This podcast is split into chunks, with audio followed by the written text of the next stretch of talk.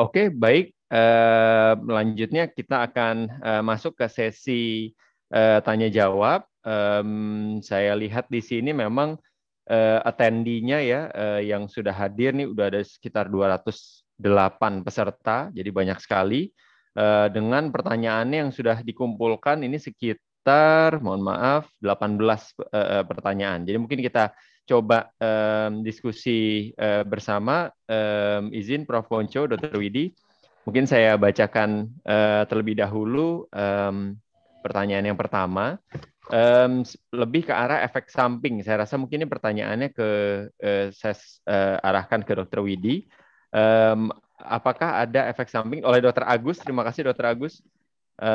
Apakah ada efek samping dari pemakaian sildenafil on demand dalam jangka lama? Artinya penggunaan yang sudah bertahun-tahun misalnya gitu Dr. Widi. Silakan. Ya, baik. Terima kasih Dr. Diandra.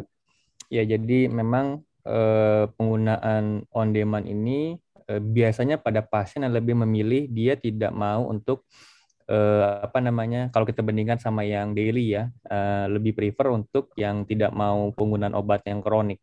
Ya, tapi memang sudah ada penelitiannya bahkan sudah memfollow up hingga sampai 1 sampai 2 tahun itu sangat aman. Ya, sangat aman. Jadi memang biasanya sih kalau pengalaman kita adalah pasien yang memang tanda kutip klik ya, klik itu artinya ya dia cocok dengan obat ini misalnya itu bisa dibilang kemungkinan dia mengalami efek sampingnya sangat minimal. Nah, dari penelitian-penelitian itu kalau kita lihat secara pengguna on demand 1 tahun sampai 2 tahun pun itu sebenarnya aman. Tapi perlu ada beberapa hal yang tadi kan sempat ada di slide itu, masalah nanti ada impairment ginjal dan juga masalah hepar. Nah, itu perlu disesuaikan. Ya, terutama masalah hepar kalau misalnya dia sudah chart look-nya yang level C, nah itu dia nanti mesti kalau bisa malah menjadi kontraindikasi. Jadi nanti kita lihat lagi bagaimana kondisi-kondisi pasien itu sendiri. Baik, terima kasih Dr. Widi. Mungkin jika pasiennya mau menggunakannya 1-2 tahun, pasiennya sudah lanjut usia dan punya riwayat cardiovascular disease misalkan, itu praktisnya Dr. Widi kira-kira dievaluasinya butuh berapa lama tuh dok? Misalkan pasiennya kan mungkin nggak perlu kontrol setiap bulan gitu ya, tapi kapan kita perlu mengevaluasi kembali resiko kardiovaskular yang tadi? Apakah pasiennya misalkan sebelumnya low, saat ini sudah menjadi intermediate misalkan, atau yang tadinya intermediate sekarang malah jadi high risk gitu misalkan? Ya, sebenarnya paling gampang tentunya kita kasih tahu juga ya ke pasien bahwa dalam penggunaan obat ini itu sexual activity itu bisa diibaratkan seperti naik 2 tangga dalam waktu cepat ya. Jadi kalau kita lihat nanti dalam penggunaan misalnya saat ini kondisinya masih bagus, dia masuk ke golongan yang risiko rendah, maka kita tidak perlu mengkonsultasikan ke kardiologis. Tapi kalau misalnya nanti dalam perjalanan kita cukup ingatkan, Pak, nanti kalau misalnya memang Bapak ada risiko sakit jantung, misalnya kita tahu bahwa dia mungkin ada penyakit jantung tapi mungkin dari severity-nya masih cukup ringan, maka kita anjurkan dan informasikan bahwa nanti coba Pak kalau misalnya memang Bapak nanti sesekali naik tangga udah mulai capek, nah itu Bapak mungkin baiknya di stop dulu obatnya, nanti kalau perlu kita konsul lagi ke urologi, nanti dicek bila mana perlu kita konsul ke kardiologis untuk penilaian risikonya bagaimana. Benar sih tidak ada timing khususnya ya Dr. Diandra, cuma nanti mungkin baiknya kita edukasi secara umum kalau memang dia ada masalah kardiologis, keluhan, nah itu nanti kita mesti edukasikan ke pasien untuk berobat ke jantung dan mungkin screening terlebih dahulu di kita dulu. Baik. Mungkin ya memang komponen penting dalam terapi disfungsi ereksi dengan PDE5 inhibitor dan atau modalitas lainnya salah satunya sebenarnya pilarnya adalah edukasi ya Dr. Widi ya. Jadi kapan kita bisa memberikan pasien itu karena pasiennya menggunakan sendiri dan ini on demand, jadi pasiennya memang harus mengevaluasi dirinya sendiri gitu ya. Kapan kalau mulai udah ada keluhan atau dirasa keluhannya bertambah atau memberat, lebih baik stop dan berobat ke dokter kembali gitu ya.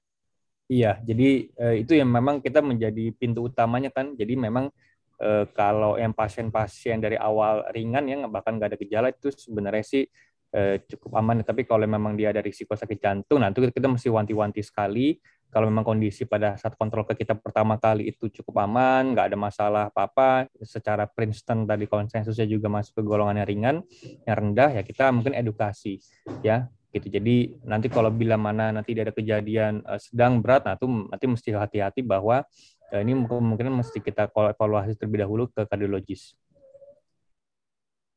Oke, baik. Ini ada pertanyaannya mungkin menyambung sedikit pertanyaannya tadi Dr. Widi. Ada batasannya nggak Dr. Widi? Kapan seseorang ini sudah dikatakan sudah kelamaan gitu misalkan. Kelamaan nih udah pakai PDE5 inhibitornya atau selama pasiennya itu dalam faktor resiko kardiovaskularnya masih sama dan dinilai efek dari PDE5 inhibitornya itu masih sama juga, dia bisa menggunakan terus gitu. Iya, ada batasan waktunya. Nggak ada batasan waktu sih sebenarnya Dr. Diandra. Cuma balik lagi memang yang karena obat-obat ini sangat erat kaitannya sama pembuluh darah ya. Jadi tadi masalah hemodinamik, masalah jantung itu yang menjadi concern ya. Itu sih palingan. Jadi sebenarnya kalau untuk batasan sih nggak ada masalah. Oke, baik. Terima kasih Dr. Widi. Izin Prof. Ponco ada pertanyaan Prof. Ini dari sayangnya anonymous attendee. Prof izin bertanya, apakah durasi metabolic syndrome mempengaruhi prognosis terapi ED dan bagaimana teknik edukasi yang baik bagi pasien ED dengan metabolic syndrome yang membutuhkan terapi jangka panjang? Baik, silakan. Terima kasih Dr. Diandra. Jadi semakin lama dia menderita metabolic syndrome, artinya kerusakan di endotelnya sudah semakin parah dan mungkin untuk proses regenerasinya juga semakin sulit. Ya, berapa lamanya belum ada penelitiannya. Tapi kalau di atas 5 tahun orang mengalami diabetes mellitus, maka bisa dikatakan dia kemungkinan besar untuk sudah menderita disfungsi ereksi. Ya. Nah, gimana kita melakukan edukasinya? Nah, melakukan terapi disfungsi ereksi, baik dengan metabolic syndrome atau tanpa metabolic syndrome, kita harus sampaikan bahwa terapinya itu tidak bisa cepat, tidak mudah, dan perlu tekad yang kuat. Maksudnya apa? Karena nanti ada faktor gaya hidup dia ya, misalnya apa? Kurang olahraga, merokok, obesitas. Nah, itu kan harus kita atasi ya. Rokok harus berhenti. Berhenti merokok itu bukan suatu hal yang gampang ya. Harus perlu perjuangan. Ya, terus olahraga kita harus menyediakan waktu kalau bisa setiap hari setengah sampai 1 jam. Itu suatu investasi yang cukup mahal dan sulit ya dengan kesibukan kita setiap hari. Tapi kalau kita mau hidup sehat ya memang itu bayarannya. Ya terserah kita mau bayarnya dengan waktu kita yang sekarang ini selama kita ini masih muda, masih sehat, atau nanti bayarnya sakit berat di rumah sakit, kita sakit berbulan-bulan di rumah sakit. Nah, itu yang mungkin kita harus sampaikan ke pasien. Aduh, Dok, saya kalau disuruh berhenti ngerokok mah aduh, mendingan ini aja deh katanya. Nggak bisa saya ini, ya boleh, serah Bapak kalau gitunya. Pilihan kan ada di pasien akhirnya ya. Tapi kita bisa mengajak atau memotivasi pasien untuk berhenti merokok dengan memberikan gambaran seperti tadi. Atau kita kasih gambaran orang yang sakit kanker paru-paru atau penyakit lain yang lebih berat itu seperti apa, itu bisa mungkin bisa membuat pasien untuk semangat untuk berobat. Jadi saya selalu sampaikan bahwa disfungsi ereksi itu seperti ada lampu yang menyala di panel mobil kita. Nah, itu menandakan ada suatu kelainan. Sebenarnya itu suatu gejala awal ya. Harus kita cari penyebab yang lain. Nah, kalau ketemu dengan yang paling sering dengan metabolic syndrome, kenapa? Karena tadi dia berbagi faktor risiko yang sama. Jadi metabolic syndrome dan disfungsi ereksi sering ditemukan bersamaan. Jadi kita harus motivasi ke pasiennya dulu di awal. Kalau dia datang ke saya, Pak, ini ceritanya bukan cerita mau lari sprint ya, 2 kali ke saya sembuh. Enggak, kita akan ketemu sering dan harus ada perubahan juga dari Bapak. Enggak sanggup saya kalau mau ngobatin yang instan itu enggak bisa. Jadi pasiennya harus diberikan pengertian dari awal dulu, supaya nanti jangan, waduh ini udah berobat kok gini-gini aja sih. Memang perlu waktu. Demikian Dr. Diana. Baik, terima kasih Prof. Ini ada pertanyaan menyambung pertanyaan sebelumnya mungkin Prof dari Dr. Stephen. Untuk disfungsi ereksi akibat metabolic syndrome, itu apakah bersifat reversible? Jadi setelah misalkan metabolic syndrome-nya ini teratasi atau pasiennya udah pola hidup sehat, berhenti merokok, olahraga, dan lain-lain, misalkan disfungsi ereksinya ini bisa hilang dengan sendirinya, tidak, Prof? Ya, tadi disfungsi ereksi sebelumnya sudah saya sampaikan bahwa dia bukan suatu penyakit yang bisa disembuhkan, tapi bisa diterapi. Namun ada beberapa yang bisa disembuhkan. Salah satunya tadi, kalau metabolic syndrome, kalau gula darahnya kita kontrol, kolesterolnya kita kontrol, ya, lingkar pinggangnya kita kontrol, lalu berhenti merokok, olahraga, nanti ereksinya akan kembali lagi. Sama seperti kayak mobil kita, lampu akinya nyala, kita ganti akinya yang baru, ya dia mati. Kita mobilnya jalan lagi dengan sempurna atau dengan baik. Jadi disfungsi ereksi ini sebenarnya kayaknya suatu indikator ya, bahwa oh ini ada yang nggak beres nih. Jadi kalau pagi-pagi kita nggak ereksi, nah itu memang harus segera ke dokter untuk kita cari tahu apa. Kalau pagi-pagi ereksi baik, sanggamanya baik, artinya kita itu sehat. Dari segi fisik maupun psikis kita sehat. Mungkin gitu ya, kira-kira. Baik, Prof. Jadi kalau pasiennya misalkan pelan-pelan mengatakan bahwa dengan pasiennya perubahan gaya hidup, lama-lama dia bisa melepas PDE5 inhibitornya gitu ya, Prof? Iya, betul-betul. Dan pasien saya juga banyak yang seperti itu. Oke, baik. Ini ada pertanyaan sedikit, saya ambil pertanyaan yang sedikit di luar diskusi kita, Prof. Mungkin menarik juga untuk didiskusikan. Ada dari Dr. Kevin Irfandi, ingin menanyakan penunjang vitamin D25 OH, apakah rutin dilakukan pada pasien dengan DE? Kemudian bagaimana keterkaitan kadar vitamin D tersebut terhadap kondisi disfungsi ereksi? Mungkin setelah tadi dilihat salah satu edukasi Prof untuk berjemur gitu ya, Prof ya, satu jam sehari gitu. Silakan, Prof. Baik, jadi semakin banyak data, walaupun masih kalau kita lakukan meta-analisis masih belum konklusif ya.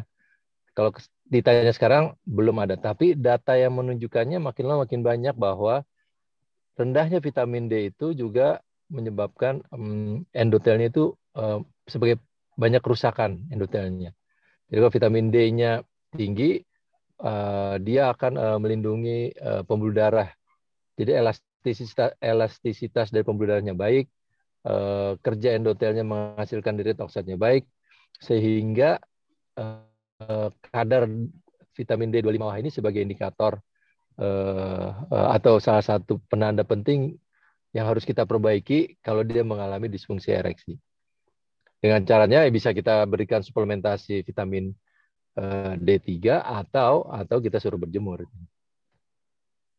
Oke, baik. Untuk pemeriksaan evaluasinya kembali, kira-kira berapa lama tuh, Prof? Kita minimal berikan 1 bulan ya. 1 bulan. Oke, baik. Itu makanya terapi disfungsi ereksi nggak bisa cepat kan. Tadi vitamin D-nya kita nilai 1 bulan lagi. Penilaiannya pun kalau kita berikan PD5 inhibitor, apapun yang kita berikan ya, sildenafil, vardenafil, tadalafil yang on demand, kita berikan minimal 4 kali. Kita harus coba. Itu kan jadi nggak bisa cepat gitunya ya. Baik, jadi terapi medikamentosa edukasi itu satu paket ya, Prof ya, nggak bisa jadi dari awal itu memang udah dikasih tahu ini adalah bagian dari terapinya. Jadi bukan hanya datang dapat pil setelah itu pulang gitu ya. Betul. Prof.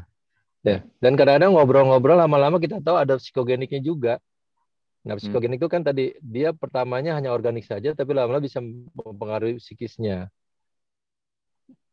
Biopsikologisnya itu bisa terganggu. Psikologisnya itu sendiri nanti mengganggu gangguan ereksi. Nah, ini kalau kita udah beberapa kali ketemu, lama-lama biasanya ketemu tuh. Ya nih, Dok, sebenarnya saya ini sama istri saya sebenarnya gini. Saya kasihan sama istri saya. Nah, itu udah mulai nih. Nanti bisa ada SRQ 20 yang kita tanyakan ke pasiennya. Cuman ya tidak. Nanti kalau ada 6 pertanyaan dia jawab iya. Nah, sebaiknya kita minta bantuan dari psikiater. Kadang-kadang ini yang suatu tantangan ya, mengirim pasien ke psikiater ya, karena saya kan nggak gila katanya. Tapi kan ini kita harus menyembuhkannya secara holistik, nggak bisa cuma satu aja organiknya kita betulin, psikisnya enggak gitu. Dan itu psikis kan nggak harus dengan obat-obatan. Kadang-kadang psikoterapi aja, kognitif behavior terapi juga udah bisa membantu mengembalikan fungsi ereksinya. Oke, baik, Prof. Ini diskusinya, pertanyaannya masih banyak. mungkin saya ingatkan kembali kalau peserta ada yang mau bertanya kembali kira-kira dari diskusi barusan atau dari materi sebelumnya, boleh silahkan diketikan kembali di Q&A, di kolom Q&A-nya. Ini sedikit masih materi yang di luar topik kita kali ini, Dr. Widi. Ada Dr. Hines. Kapan waktu yang tepat untuk dilakukan ESWT, Dr. Widi? Ya, baik. Terima kasih, Dr. Diandra.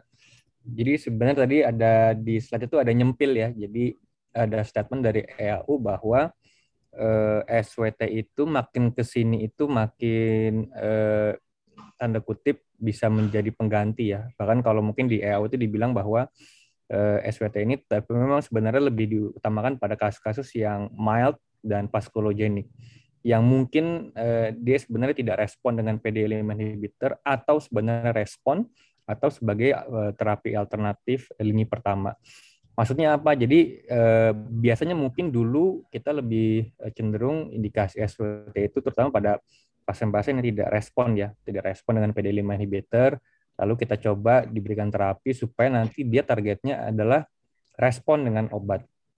Ya, tapi makin ke sini ada yang berhipotesis bahwa yang kalau dia berespon dengan obat, justru malah nanti dia targetnya adalah supaya bisa mengurangi penggunaan obat-obatan. Jadi memang sebenarnya ini bisa dibilang menjadi suatu komplementer ya untuk terapi SWT karena tanda kutip bisa membantu dalam supaya lebih mengoptimalkan terapi disfungsi ereksi karena sudah ada beberapa paper yang membandingkan antara terapi PD5 saja monoterapi dibandingkan dengan terapi PD5 digabungkan dengan SWT itu lebih baik pada yang kombinasi dari sisi efikasi dari yang IF skornya begitu. Jadi saya rasa sih sebenarnya kalau secara indikasi memang bisa dibilang protokol itu masih cukup masih cukup fleksibel. Kalau nanti makin ke sini makin fleksibel. Kalau dulu mungkin kita biasa memakai SWT kalau yang tidak respon, tapi makin ke sini makin fleksibel. Bahkan kalau mungkin di US itu yang mereka malah makanya di awal sekali gitu. Jadi dari awal sudah memberikan terapi SWT. Tapi balik lagi bahwa kalau kita stick to the guideline dari European, PD5 inhibitor itu masih menjadi first line-nya benar-benar. Jadi yang walaupun first line itu udah banyak, tetap yang paling nomor satu yang kita anjurkan itu adalah terapi PD5 inhibitor. Itu mungkin Dr. Diandra. Terima kasih. Oke. Baik.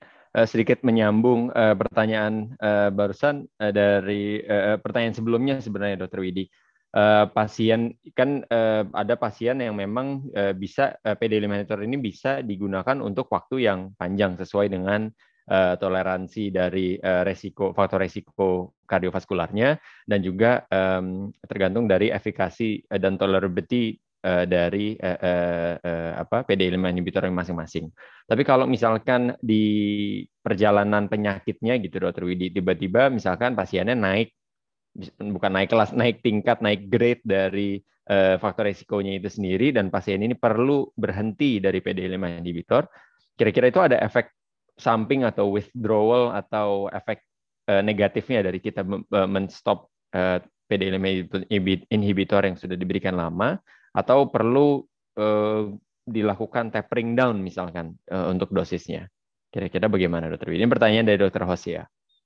Ya, sejauh ini tidak ada efek withdrawal gitu karena memang sifatnya dari terapi PD5 inhibitor itu ya sesuai dengan half-life-nya.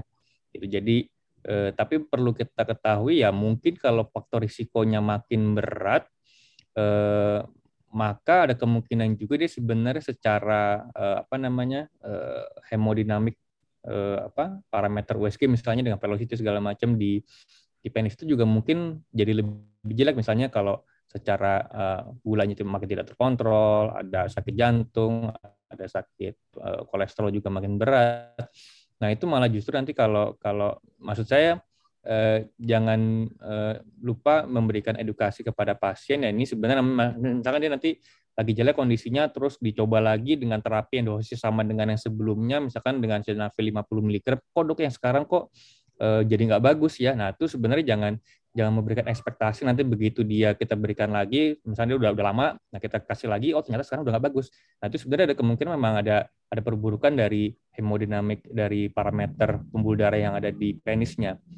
Mungkin faktor risikonya belum terkontrol dengan baik pada pasien. Jadi, tapi kalau untuk efek yang tapering off itu atau yang withdrawal itu sebenarnya kita nggak sejauh ini dari penelitian belum ada ya.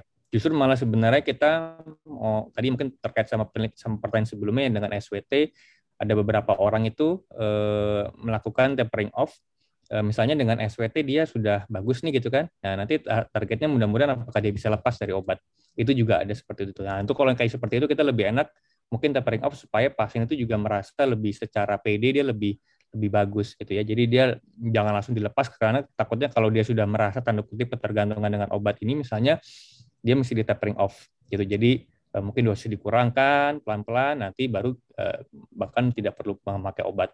Tapi balik lagi nanti sesuai dengan kondisi pasien karena disfungsi ereksi itu bisa dibilang cukup art sekali ya dalam tata laksana. Jadi dilihat responnya bagaimana, pilihan terapi juga cukup banyak. Jadi benar-benar tailor based sekali untuk pasien. Mungkin Prof Ponco ada tambahan mungkin Prof dari pengalaman Prof? Ya, silakan Prof. Ya betul. Jadi kalau ketergantungan terhadap atau ketagihan itu nggak ada ya, tidak ada ketagihan. Tapi memang kalau beberapa pasien yang jadi tadinya responder jadi non responder itu tepat yang Dr. Widi sampaikan bahwa dia disebabkan ada perburukan, pasti ada yang nggak terkontrol.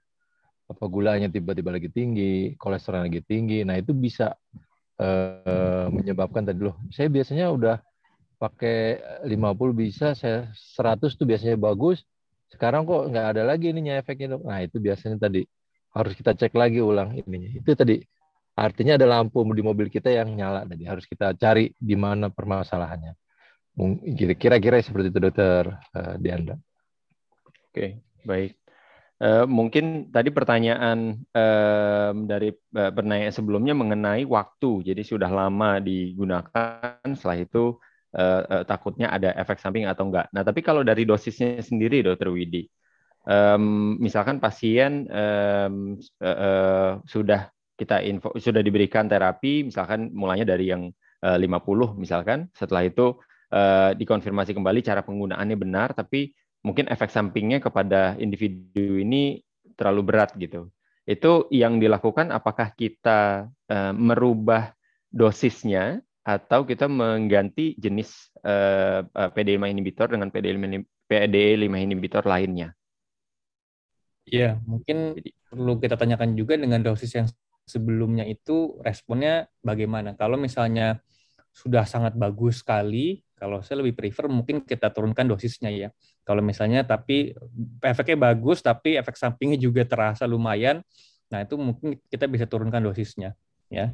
Kalau misalnya malah dengan dosis, misalnya kita kasih 100 mg gitu kan, nggak ada efeknya, terus malah efek sampingnya lumayan berasa ke pasien, pusing, flushing, nah itu mendingan kita ganti dengan golongan yang lain. Atau mungkin bisa kita turunkan dosisnya, nanti kita kombinasikan juga gitu. Jadi memang ada beberapa, banyak sekali nih pilihan-pilihan yang nanti mesti kita cocokkan kepada pasien. Jadi itu juga yang mesti kita edukasi kepada pasien. Jadi jangan tadi mungkin Prof Ponco bilang kan maraton ya. Nah, itu juga itu yang sebenarnya dalam hal nanti kita mencari pengobatan yang tepat itu, nah itu kita butuh waktu untuk pasien juga untuk bisa memberikan respon.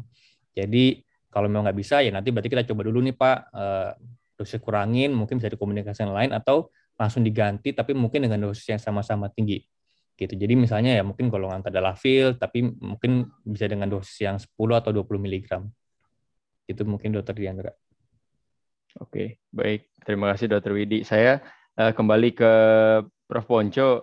Prof, ini ada dua pertanyaan yang menurut saya menarik. Mungkin pertanyaan basic yang bisa dijelaskan basic mekanismenya gitu, Prof. Ada Dr. Lee Riki yang menanyakan hubungan BPH dengan disfungsi ereksi apa, mungkin tadi melihat dari slide-nya Prof. Dan juga satu lagi dari Dr. Go Petrus mengatakan kenapa hipertensi itu bisa menyebabkan ereksi. Bukannya tekanan darah yang tinggi, maka tekanan di arteri dorsalis penisnya juga lebih tinggi. sehingga bisa memudahkan ereksi justru. Silakan Prof. Ponco. Baik, terima kasih. Jadi kalau BPH dan disfungsi ereksi itu berbagi faktor risiko juga, terutama kalau dalam ini adalah faktor usia itu yang menyebabkan dia sering ditemukan bersamaan. Tapi sebenarnya dia adalah faktor yang independen, masing-masing tidak saling berhubungan, kecuali radang pada prostat. Prostatitis bisa menyebabkan gangguan ereksi. Ya. Tapi kalau BPH sendiri yang normal itu tidak berhubungan langsung dengan disfungsi ereksi. Ya. Malah terapi yang sekarang ini makin berkembang adalah pemberian PD5 inhibitor dengan dosis rendah itu bisa digunakan untuk mengurangi gejala LUTS yang disebabkan oleh BPH. Karena sudah diketahui bahwa reseptor PD5 itu juga ditemukan di prostat salah satunya. Jadi bisa sebagai dasar pengobatan. Nah, kenapa tekanan darah tinggi bisa menjadi salah satu faktor risiko terjadinya disfungsi ereksi? Tekanan darah tinggi itu menandakan sirkulasi di perifernya tidak baik, ada tahanan, ada resistensi di perifer. Makanya tekanan darahnya itu harus lebih tinggi supaya dia bisa mencapai ke perifer. Nah, itu menandakan bahwa arteri-arteri itu bisa lumennya, misalnya karena arteri sklerosis, ya, tidak bisa dilatasi. Korpus cavernosum itu pada saat dia terjadi ereksi itu dia harus relaksasi. Ya, kalau relaksasi maka apa yang terjadi, darah di arteri itu akan masuk ke dalam penis. Nah, kalau orang darah tinggi, elastisitas pembuluh darahnya itu kurang baik. Ya, makanya kita dikasih yang kalsium pump channel segala macam itu kita berikan obat-obat untuk dilatasi. Jadi apa artinya? Jadi pembuluh darah di otot polosnya itu relatif kaku, dalam arti dia tidak mudah terjadi relaksasi. Kalau tidak terjadi relaksasi, tentu saja kecenderungannya terjadi disfungsi ereksi. Disfungsi ereksi itu kuncinya adalah relaksasi otot polos corpus cavernosum. Tapi pada orang hipertensi pembuluh darahnya itu relatif kaku, entah lumayan mengecil atau dia tidak elastis. Sehingga jantung harus memompa lebih kencang, tekanannya lebih kuat supaya dia sampai ke perifer tadi. Demikian. Baik. Mungkin sama halnya dengan diabetes, obesitas atau yang meningkatkan inflamasi sistemik, jadi menyebabkan endotelial dysfunction juga gitu ya, Prof? Ya, betul.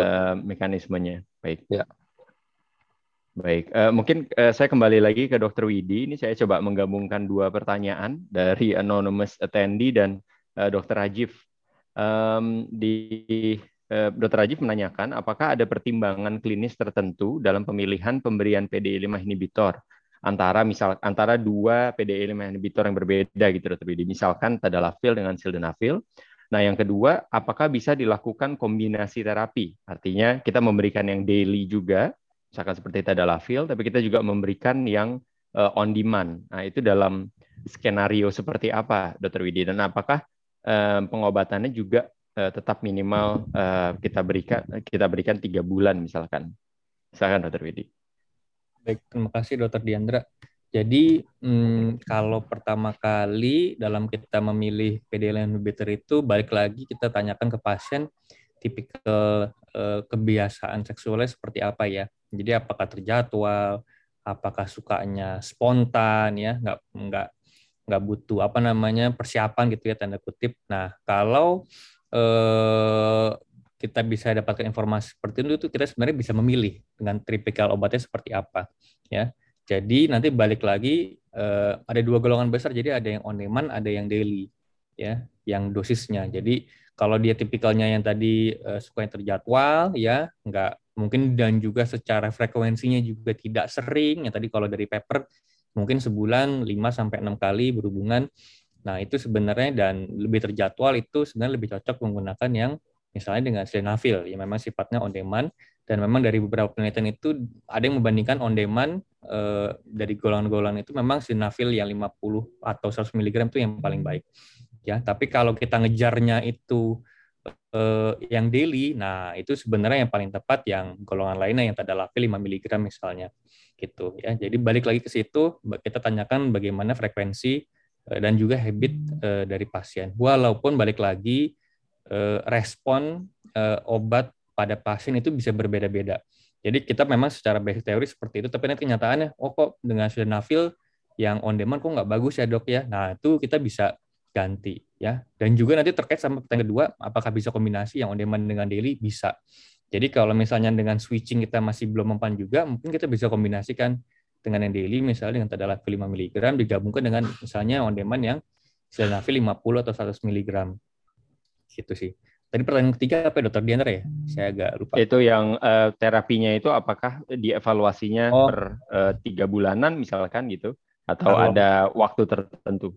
Betul. Kalau sebenarnya sih kalau dari guideline belum ada cut off yang jelas ya. Cuman saya lebih enak mungkin kita berikan antara 1-2 minggu. Minimal 2 minggu lah sebenarnya lah kalau kita buat menilai kira-kira. Karena ada beberapa pasien itu kita udah kasih 2 obat itu misalnya dengan sildenafil 100 mg kontrol minggu depan, pas datang, Pak udah dicoba belum? Belum dok. Gitu. Jadi kadang-kala dia agak ya karena kita sudah terlanjur nyuruh kontrol lagi minggu depan tapi belum dicoba juga gitu loh untuk dia berhubungan. Jadi justru malah biasanya saya kasih waktu 2 minggu dan biasanya sih pasien sih sudah pernah at least mencoba sekali ya dengan obat itu. Ya. Kalau yang tadalafil misalnya yang di LUTS itu juga sama sih kurang lebih kita evaluasi mungkin 2 minggu itu bagaimana nanti responnya. Itu mungkin Dr. Diandra, karena kalau 3 bulan sih kelamaan ya. Jadi nanti malah pasiennya keburu ngilang atau kemana. Baik. Ya. Baik. Saya kembali ke Prof. Ponco lagi, Prof. Ini ada 2 pertanyaan juga dari Dr. Irvan Syah dan juga Dr. Andrew. Coba saya gabungkan ini sepertinya bertanya kepada pasien golongan yang low risk gitu Prof ya. Misalkan pasiennya masih muda di bawah 40 tahun dengan gangguan ereksi itu ereksinya tidak keras. Dia hanya memiliki obesitas, tidak memiliki metabolic syndrome, tidak ada stres, tidak ada penyebab psikis lainnya. Itu apakah perlu diobati? Dan yang kedua, bila dari Dr. Andrew, bila pasiennya itu tidak mengalami morning erection aja, Prof. Jadi keluhannya dia nggak punya morning erection. Tapi pasiennya nggak ada masalah saat berhubungan. Nah, kira-kira ada saran tertentu, ada terapi tertentu nggak, Prof? Ataukah morning erection ini sesuatu yang penting harus dialami gitu, misalkan, Prof? Morning erection itu bisa tidak disadari oleh kita. Jamnya itu tergantung apa morning erection. Jadi sebenarnya yang disebut kenapa sih morning erection dijadiin patokan itu karena biasanya jadi normal itu laki-laki ereksi 6 kali sehari semalam itu. 4-6 kali. Rata-rata 10 menit. Nah yang kita tahu cuman yang pas pagi. Pas kita bangun, pas mau ke toilet, kita lagi ereksi. Tapi sebenarnya sebelumnya juga ada. Nah bisa jadi pas yang terakhir itu ya sudah selesai atau sudah terjadi ereksinya tapi pasien tidak menyadari.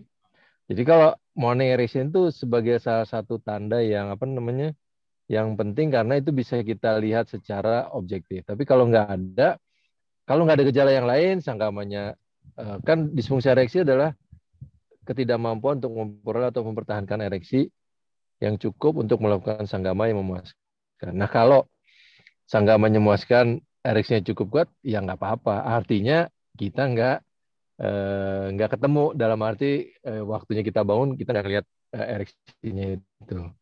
Tapi kalau kita ada mengalami sesuai dengan definisi disfungsi ereksi tadi, terus nggak ada ereksi pagi, nah kita akan curiga dia kelainannya tadi bersifat organik salah satunya.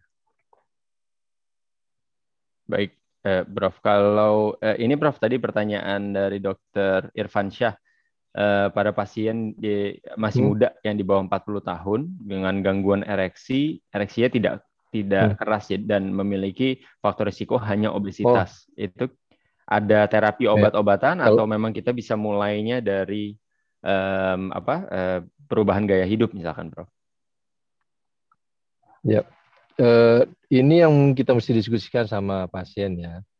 Dalam arti tadi yang Dr. Widi sampaikan, kadang-kadang kita harus mencari terapi mana yang paling cocok untuk pasien. Saya mengibaratkan ke pasien begini, ada ada pintu yang dikunci, kita punya anak kuncinya, tapi anak kuncinya ada banyak. Nah, kita harus pastiin dulu, cobain dulu satu-satu. Kalau pertama langsung ketemu ya untung, tapi kalau enggak, mungkin kita harus mengalami atau mencoba beberapa kali jenis terapi, kombinasi obat, perubahan dosis, cara pengobatan baru ketemu. Nah, itu mungkin membutuhkan waktu. Nah, obesitas itu bukan hanya obesitas ya. Obesitas itu salah satu yang penting. Kalau obesitas itu mungkin kolesterolnya mungkin kadar tidak baik, gulanya mungkin tidak baik. Nah, itu yang harus kita perbaiki ya, obesitas, terutama lagi ada obesitas sentral ya, lingkar pinggangnya berat. Nah, itu tidak bisa dikatakan oh hanya obesitas, tidak. Harus kita terapi, harus kita perbaiki obesitas itu harus diturunkan berat badannya. Nah, kalau dia ada gangguan ereksi, kita lakukan terapi ereksinya. Kenapa harus kita terapi ereksinya?